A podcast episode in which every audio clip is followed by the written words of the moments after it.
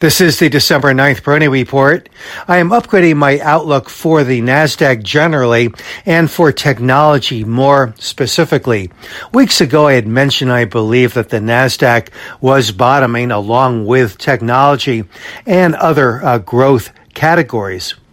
More recently, we have seen a an impressive uh, pattern building in the Nasdaq uh, of ascending intraday lows, and uh, in recent sessions, the Nasdaq has managed to hold on to its 50-day uh, moving average uh, uh, trend line, which is now acting as a support level of sorts, right around the 10,900 area. Yesterday's action just added to um, what I believe is a good um, uh, formation or formations developing in uh, numerous of the uh, more recognizable or marquee names among technology.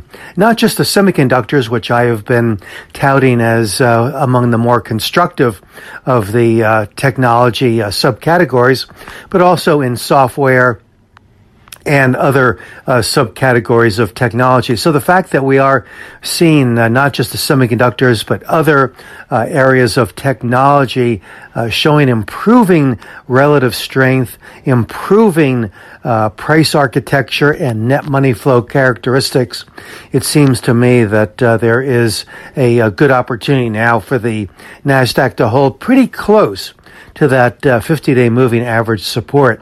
More importantly, I do see a better opportunity and more technical visibility for the NASDAQ to move to the 12,000 area during the first half of 2023. So I think that it is going to participate somewhat better uh, than I had earlier anticipated. This is Gene Peroni at Peroni Portfolio Advisors.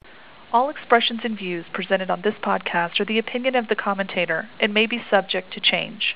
AAM makes no recommendation as to the suitability of any investment and may make a market or have financial interest in any security or sector discussed. Past performance is no guarantee of future results. Investors should consult a financial professional before making any investment decision.